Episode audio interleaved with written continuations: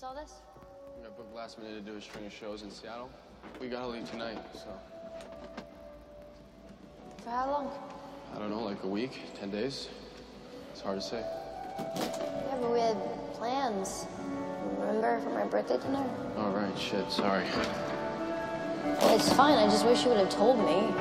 Well, like you told me about Juilliard. that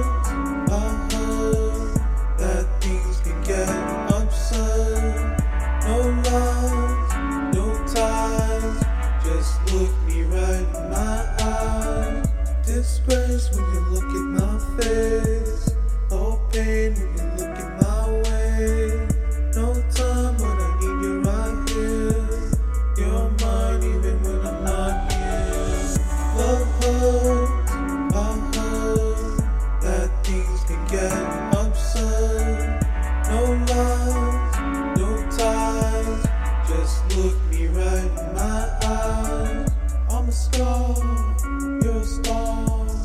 We can go beyond, we can take this far.